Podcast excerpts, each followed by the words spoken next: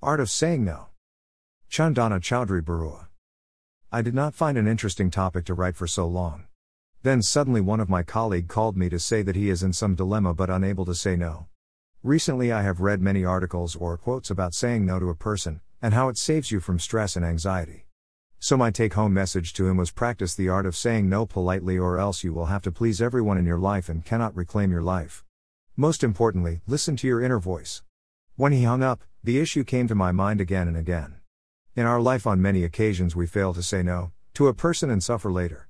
We want to be good with people, but by doing so, our life becomes stressful. So I thought of sharing some tips which I could learn from different sources. Saying no makes us uncomfortable. But if we learn how to say no, we can reclaim control over our lives. We believe that we always have to say yes to opportunities. We fear that saying no leads us to miss out on money, fun, and other experiences. However, by always saying yes, we do not value our time. It interrupts our work and often forces us to push other things aside. We say yes in our personal lives all the time. When friends ask us to go out while we have other things to do, we say yes. The stress of saying no often makes us say yes automatically. When we say yes reluctantly, we complain or blame ourselves why couldn't I just say no?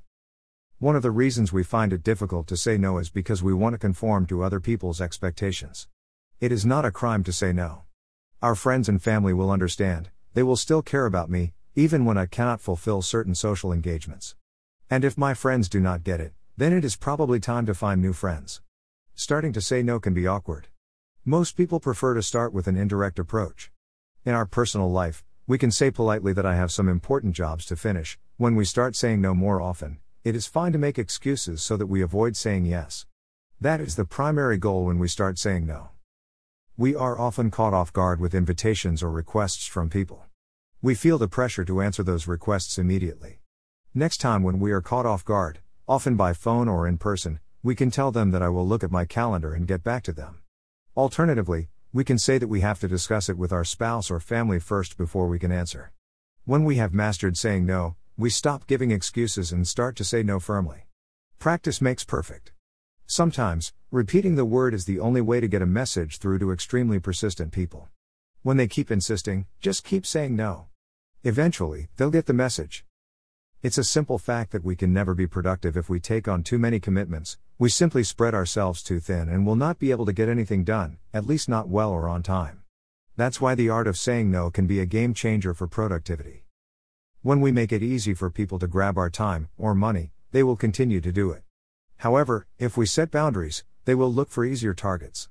Sometimes we feel that we have to say yes to our boss. And if we start saying no, then we look like we can't handle the work at least, that's the common reasoning. In fact, it's the opposite. We can explain to our boss that by taking on too many commitments, I am weakening my productivity and jeopardizing the existing commitments. If boss insists on taking up the project, show him slash her the task list and ask him slash her to reprioritize, explaining that there's only so much you can take on at one time. It's often much easier to preempt requests than to say no to them after the request has been made.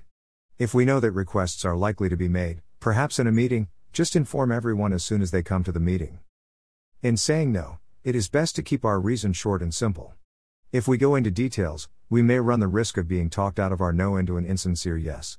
Because we have said yes so many times, the other party knows exactly what to say and do to turn your no into yes. Recognize this manipulative tactic, keep your cool and stand firm in your decision. Not maybe or possibly, just plain no. In most cases, the ambiguity of no are always translated into yes by the other party. Say no with a gentle smile. Things get delayed, as we have too much on our plate. We put ourselves in peak stress like rushing, making others wait, ignoring the phone calls, improper finishing, and poor job performances. The tone, body language, and the audacity of no plays an important role in not hurting the other person.